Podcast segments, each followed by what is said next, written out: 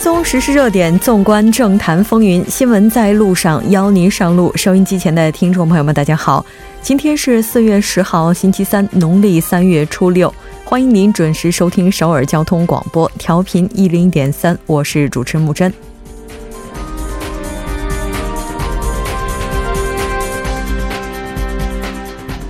自去年七月以来，国际货币基金组织第三次下调全球经济增长预期值。分析认为，这一预期反映了当下全球经济增长放缓的趋势。韩国增长预期虽然仍保持在百分之二点六，但三月就业略回暖。一九一九年四月十日，在中国上海首次召开会议的临时议政院，今天迎来了百周年纪念日。朝野暂停硝烟中，正义党内部矛盾愈演愈烈。为了打破半岛无核化僵局，文总统于今天下午启程前往华盛顿会晤美国总统特朗普。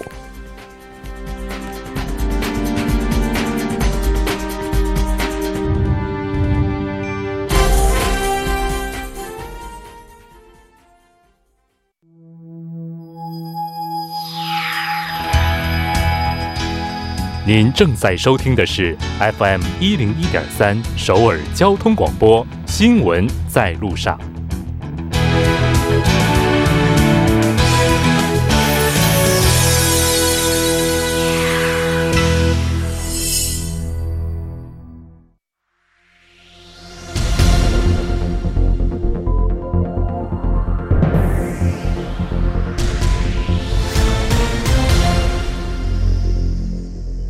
此时此刻，主要新闻。接下来把时间交给新闻播报员孙志武，我们稍后再见。下面是本时段新闻：国际货币基金组织在当地时间九日公布了世界经济展望报告中，维持今年韩国经济增长率预期百分之二点六不变，还预测明年韩国经济增长率或达百分之二点八。近期，经合组织、标准普尔和穆迪等。国际信用评级机构纷纷下调韩国今年经济增长率预期，但国际货币基金组织继续维持去年十月公布的预期值百分之二点六不变。国际货币基金组织将今年全球经济增长率预期从去年十月的百分之三点七下调至百分之三点三。国际货币基金组织预测明年全球经济增长率或为百分之三点六，并表示。近期近期，中国经济增速继续放缓，贸易局势异常紧张。在此背景下，新兴国家经济形势也不理想。从去年下半年开始放缓的全球经济，或将从今年下半年起呈现复苏态势。下一条消息，据韩国统计厅今天发布的数据，韩国三月份的就业人口为两千六百八十点五万人次，同比增加二十五万人。连续两个月的增幅超过二十万人，就业率达百分之六十点四，创开始统计以来三月份的最高纪录。失业率为百分之四点三。从各行业就业人口增幅来看，卫生行业和社会福利服务业就业人数同比增加十七点二万人，专业和科学级技术服务业增加八点三万人，农业与林渔业增加七点九万人。与此相比，制造业减少十点八万人，项目设施管理和项目支持及租赁服务业减少四点二万人，金融保险业减少三点七万人。统计厅评价称，除了四十岁到四十九岁年龄段之外，所有年龄段的就业情况均有改善。制造业和零售批发业就业人数虽下滑，但减幅收窄。预计再过一两个月后，就业情况会有所好转。下一条消息，今天国会法制司法委员会对宪法裁判所裁判官候选人李美善进行了人事听证会。在听证会上，李美善的财产问题成为争论的焦点。后李候选人夫妇拥有四十二亿六千多万韩元的财产。其中的百分之八十八十三，三十五亿四千八百八十七万韩元是股票资产。对此，李候选人表示：“我专治本职工作，家庭财产完全由丈夫管理，没有亲自进行过股票交易。下一条消息，中国总理李克强在比利时布鲁塞尔与欧洲理事会主席图斯克、欧盟委员会主席容克会晤，双方在会晤后发表联合声明，表示双方决定加强中欧全面战略伙伴关系，支持多边主义，在国际事务中也将开展合作。特别是就韩半岛问题，中欧双方表示支持以北美对话和南北之间以和解的方式解决问题。以上是本时段新闻。接下来马上为您带来我们今天聚焦分析的第一部分。日前，国际货币基金组织是发布了世界经济展望。就相关话题，马上连线来自韩国外国语大学经营学院的肖树峰教授进行了解。肖教授，你好。啊，你好，嗯，非常高兴和您一起来了解咱们今天的这个相关的话题。那刚刚我们也提到了，说世界这个 IMF 它是下调了世界经济增长预期，具体的情况又是怎样的呢？对，就是四月九号，这个国币货金货币基金组织就是 IMF 呢，其实它发布了最新的嗯这个世界经济展望，啊，就是表示今年的全球经济增长这个预期呢将。下调至百分之三点三，它一月份的时候其实预测的是百分之三点五，也就是说，相当于一月份的这个这个预测数据现在是下调了零点二个百分点。呃，二二零一九年百分之三点三的增速呢，可以说是二零零九年、二零一零年之之后的应该是最弱的一个水平。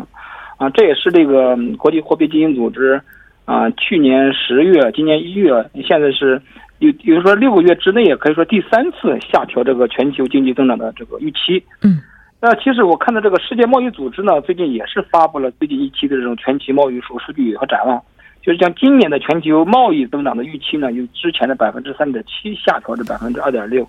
其实这也是啊，我感觉这是就是说，现在全球经济这种全部的这个经济增速呢，可以说是遇到了很大的问题，全球经济呢面临一个比较严峻的一个挑战啊。嗯，是的。IMF 十三次下调世界经济增长预期，世界银行等其他国际机构也是在近期下调了全球经济的增长预期值。这个原因又是什么呢？啊，其实呢，这个全国币货币组织这次我看它这个具体的报告，其实是下调了这种啊绝大多数于这个发达国家的这种那个经济增速，就是美国呀、日本呢，还有欧洲的这种啊经济增速的预期呢，都已经下调。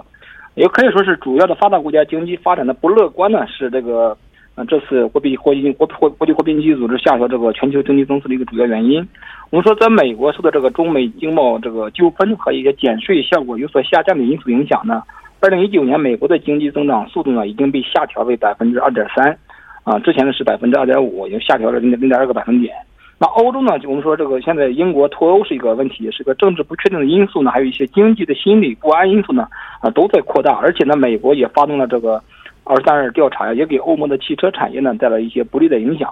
而且这个当地时间四月九号，美国特朗普总统呢还要宣布在推这个社交媒体上发布呢，就是说宣布美国要将对欧盟的一百一十亿美元的这种。啊，欧盟产品呢征收关税。如果美国如果落实这种后续的征税措施，相信欧盟呢也不会坐以待毙。所以说，美欧贸易战火呢可能会加进一步加剧这种全球经济增长的不确定因素。嗯，还有日本呢，我们说啊，虽然第一季度这个设备投资呈现一个比较发展的这比较良好的一个发展态势，但是内需呢仍然是这个萎靡不振。那在新兴国家，我们说中美经贸纠纷呢，给其实中国呢也带来一些下行的压力，而中国的一些。嗯，这些压力呢，也给转嫁的一些亚洲国家以及原材料出口国呢带来一些负面的影响。还有我们看到这个最近的这个南美啊，阿根廷啊，它的货币呢和美元的这个货币这个汇率对比呢，可以说是不断的它的贬值。所以说，是阿根廷的货币贬值呢，也为阿根廷的一些经济呢啊带来了一些不安的因素，这也加剧了这种南美地区的一些经济发展的这个预期。啊，所以说，啊，我们说美国还有我们最近还有美国和伊朗呢，以及中东的一些不确定因素，这是正的因素都在增加，而且呢。这全球也加剧了这种全球的油价啊，这也加剧了全球复苏的一些负担。所以整体来看呢，说是世界贸易的正在减少，全球经济变缓呢，以及贸易保护主义可以说是有一种更加扩散的这种啊趋势。所以说，国际货币基金组织下调呢啊，正在不断的下调这种经济增长预期啊。对。像中国以及欧盟的话，目前经济增速放缓呢，也是一个不争的事实。包括贸易纠纷以及金融市场的不确定性，我们看到都是专家对于目前啊全球经济增长放缓预期的这样的一个根据。那刚刚这个咱们提到了，就是像美国啊、日本呢这些国家，就是他们这个经济增长预期呢是也基本上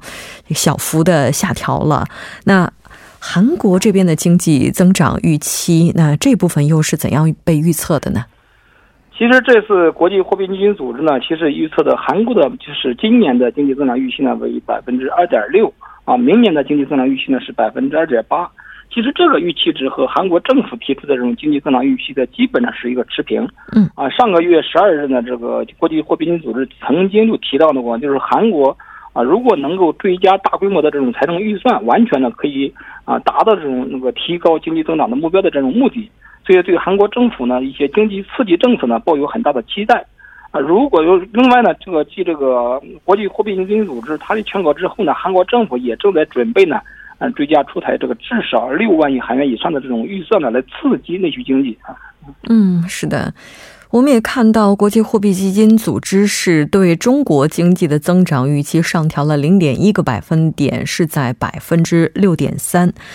那接下来呢，咱们也来看一下啊，对于韩国哈，那虽然说经济增长预期是和此前保持不变的，但三月份从就业的数据上来看的话，确实是有进步的。对，确实是，就是二零一九年，我们说第一季度韩国经济呢，仍然是整体来看是处于一个经济下行的局面，这个出口呢和内需呢，其实都没有恢复的迹象。啊，韩国政府呢正在通过一些扩大财政支出呢，来抵抗这种经济下行的压力。我们说从这个行业分布来看呢，其实韩国的制造业啊、零售业以及金融保险业的就业人数呢，其实是一直在下降的。嗯，但是说我们值得有一点注意的，就是制造业就业岗位呢是连续十三个月呈现下降趋势。而保险业、信息通信业还有这个农林渔业的就业人数呢有所增加，所以说政府呢还是要在如何促进一些制造业岗位上去下功夫。我们说，虽然这些保健这些信息行业呢可以说有一些。啊，出现了一个这个这个人数的增增加，但是说，这韩国还是要靠这个制造业，在制造业领域如何增加这种就业岗位，所以韩国政府把重点呢应该放在这一方面啊。是的，那我们看到韩国是连续两个月新增就业人口是超过二十万人，整体雇佣率在三月份也是达到了最高值，雇佣指标呢，我们看到分析也表示出现了好转，但政府官方的解释是六十岁以上。上的就业者增加幅度呢，可能是这一轮就业率提高的一个非常重要的因素。与此同时，我们也看到三月份青年体感失业率是达到了百分之二十五点一，这个数据也是创下了有统计以来的一个最高值。那也就是说，目前市场疲软的状态还是在继续当中。这个因素又是什么呢？对我们说，韩国它一直是一个是这个出口外向型的一些经济政策，还有这种经济增长模式。所以说，这次 IMF 下调这种世界经济的展望呢，其实已经表明，就是全国这个全球经济呢都在面临一些困难。刚才我们说，这种美欧啊，还有日本呢这些发达主要发达国家国家呢，其实都面临一个经济下行的压力。另外呢，我们说加上这个中美经贸纠纷的影响呢，其实韩国的进出口发展呢并不是乐观的。啊，韩国出口企业面临我们说很多很多的困境，尤其那个企业在招聘新职员的数量方面就会越来越少，所以这就导致一些青年，我们说尤其大学生，他们感是真正感受到的这种失业率水平呢，还是相对比较高的。嗯，还有另外呢，就业这个市场的两大引擎，我们刚才说的，一个是制造业，另一个是建筑业。韩国现在制造业正值一个结构调整的时期，我们说韩国的很多这种制造产业呢，其实受到很大的冲击。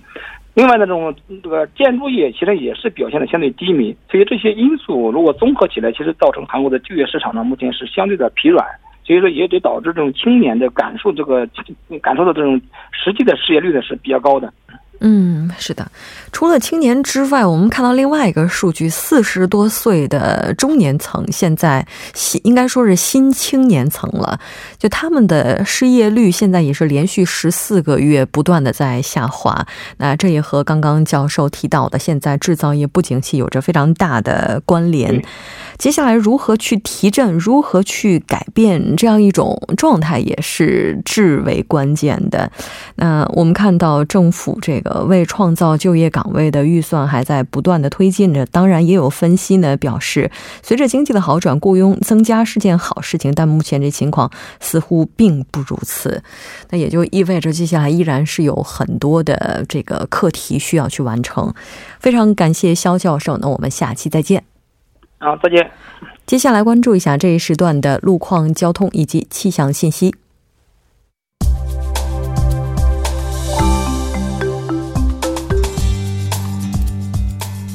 大家晚上好，今天是星期三，这里是由程琛为您带来这一时段的路况和天气播报。现在是晚间六点十六分，我们先来关注一则京畿道。消防灾难本部发来的路况信息，在今天下午的五点半时段，在始兴市第二京仁高速公路光明高速公路转换出入口至仁川方向安县高速公路连接口的附近，发生了一起与货车相关的交通事故。目前呢，相关负责人员正在积极的处理事故之中，还望途经的车主们参考相应路段，小心驾驶。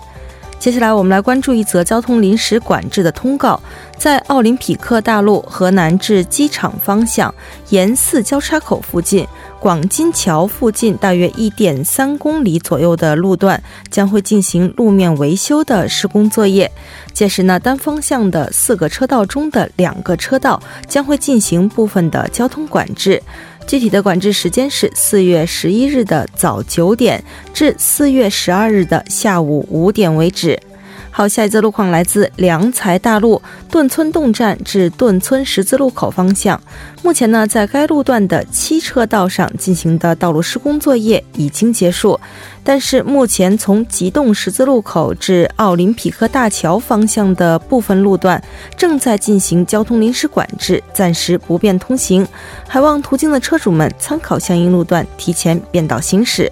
好，我们来关注天气。目前内陆地区的降雨呢，已经在逐步的结束之中。本轮降雨有效的缓解了最近大气干燥的状况，但是呢，受降雨的影响，明天全国大部分地区会出现四到六度左右的降温。公众在外出时呢，注意关注临近的天气预报，及时的增减衣物，小心感冒。我们先来关注一下首尔市未来二十四小时的具体播报情况。今天夜间至明天凌晨多云转晴，最低气温五度；明天白天多云，最高气温十六度。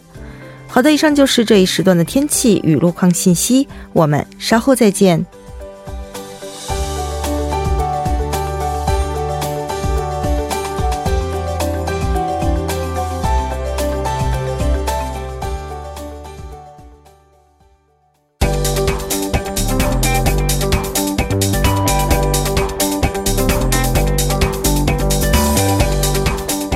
教金融市场解读财经热点，接下来马上请出财经评论员董爱颖，董评论员你好。非常高兴和您一起来了解今天的财经观察，依然是先来看一下今天韩国股市的走势。嗯，今天韩国综指 KOSPI 指数是低开高走，收盘上涨了百分之零点四九，收于两千二百二十四点，目前是连续第九个交易日连续上涨。中小板 KOSDAQ 呢，今天也是上涨了百分之零点四四，报收在七百六十点。从行业上来看呢，医药品、通信、呃纺织服饰以及电子电器股的涨。是优于大盘，那么化学股、呃机械股、建筑股有一定幅度的下跌。汇率方面呢，韩元对美元汇率报收在一千一百三十八点六韩元，下降了三点五韩元。嗯，是的，低开高走，也就是说今天这盘面应该还是挺有看点的。呃，是的。那么从消息面上来看呢，因为呃，这个韩美首脑会议在即，那么文在寅总统日前也是带着可行性方案吧启程赴这个前赴华盛顿。那么市场也是期待着这个北核的僵局呢能有一定程度上得到缓解，这是消息面上的一个利好。那么从供求面上来看呢，韩国股市是九个交易日连续上涨，那么其中从三月二十九号到四月九号有八个交易日。日，外国投资者是连续进行了大规模的买入。那么目前呢，截止到今天哈，这个累计净买入的规模已经达到了一万六千亿韩元。那么外国投资者的买入的操作呢，主要是集中在半导体股上。那么对三星电子的累计净买入超过了四千六百亿韩元，对 SK 海力士的净买入规模达到了两千四百亿韩元。我们都知道，这个今年以来呢，受到业绩的这个拖累呢，半导体股也是。是不断走低，所以目前外国投资者在这个抄底买入的这个意图是非常明显的。嗯，是的，也就是目前外国投资者对于韩国的这些非常主力的股票还是非常看好的。就目前这情况来看。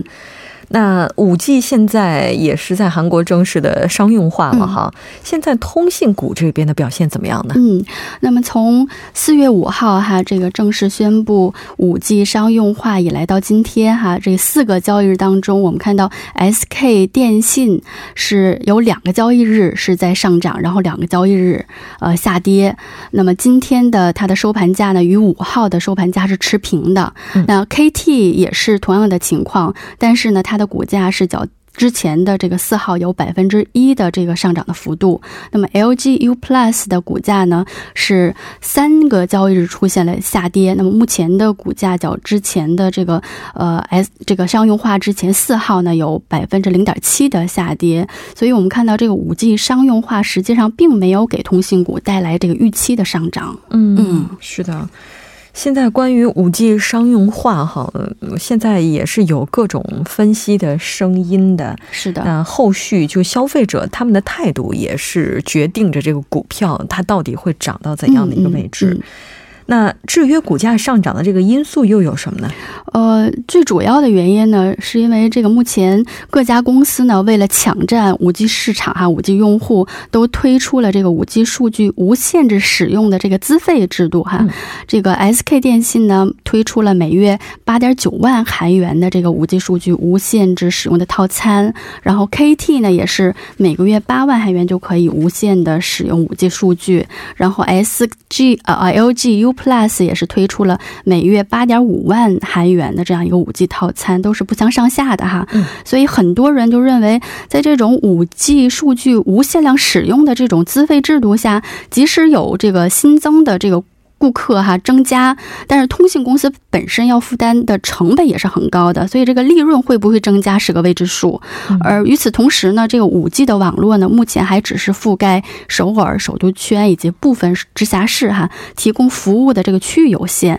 这也降低了投资者对于它这个未来盈利能力的一个预期哈，这是制约股价上涨的一个因素。但是如果考虑到这个通信公司一季度业绩的话，其实这个股价水平。也已经很很不错的这个成绩了。嗯，是的。前两天还看一个报道，就和美国的武器有关哈，就是消费者吐槽在美国，因为它是地广人稀的一个情况嘛。然后通信网络的覆盖跟韩国比起来，这个难度系数是更高的。对对，很多消费者都吐槽说，我用了五 G，但是为什么找不到信号？所以一个技术的更新，它前期一定是不成熟的。是的，那各大通信公司现在一季度的这个业绩情况又怎么样呢？目前三大通信公司还没有披露一季报啊，哈，但是根据市场的一个预期值来看呢，呃，三大通信公司整体一季度的营业利润和去年同期相比都是一个缩水的一个状态。那么 SK 电信的营业利润的预期值大概在三千亿韩元左右，同比减少了百分之十左右。那么 KT 的营业利润的预期呢，也是同比有百分之十一的一个下滑。然后 LG U Plus 的营业利润的预期值大概在一千九百亿韩元这样一个水平，与去年同期是持平的。那么通信公司这个业业绩恶化的主要原因呢有几个哈，一是目前它这个。移动通信服务的这个销售额目前是下滑比较严重，然后另外呢，在五 G 频段转换的这个折折旧费用也非常高，还有呢，就是一季度当中呢，因为各大公司都是为了迎接这个五 G 商用化，所以也展开了非常大规模的这个营销活动，所以相关的营销费用也非常高，这是导致导致这个一季度哈，这个通信公司的业绩都不太尽人意啊，嗯。这个时间点又刚刚好是在五 G 商用化推出之前。我们都知道，五 G 商用化推出之前，这韩国各大通讯公司也是使出了浑身的解数啊，就想在最短的时间之内去克服各种难题。那。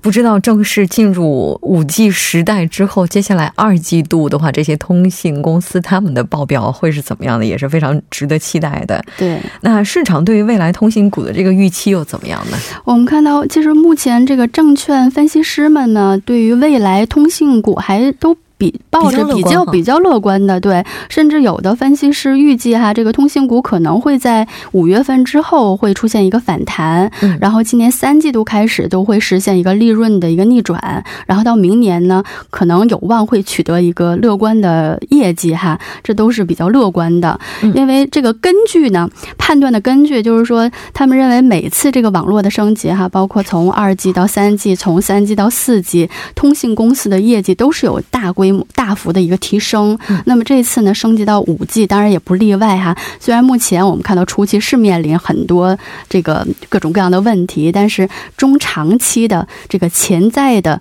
呃增长的这个潜力还是非常大的哈。尤其五 G 呢，我们也知道它是这个四次产业革命的一个基础设施哈。随着譬如相关呃产业的发展，譬如这个无人驾驶呀、远程医疗哈这些新兴产业的发展呢，对于五 G 的需求。一定是增加的，当然了，这个需要时间哈。而且此前呢，我们看到政府对于通信公司的这个资费标准是有一定限制的哈，也打压了当时的这个通信股的股价。但是呃，其实呢，呃，这个政府的政策未来呃一定是会向着这个扶持五 G 发展的这个方向进行调整，因为只要你政府想发展这个四次革产产业哈，就首先要。培养和扶持五 G 服务的这个领域和发展，所以从政策面上来看，对未来这个通信股的股价也是一个利好的方面。是，现在美国这边也预测啊，说接下来在未来的十年里，亚洲的服务贸易。有可能会实现百分之六到百分之七的一个增长，这个数据建立的基础就是五 G 服务，所以应该说，目前虽然说它可能还处在一个起步阶段，但是这个蓝图是很美好的，是的，是的，希望它能够按照这条路去走。非常感谢董评论员，我们下期再见。嗯，再见。那在半点过后马上回来。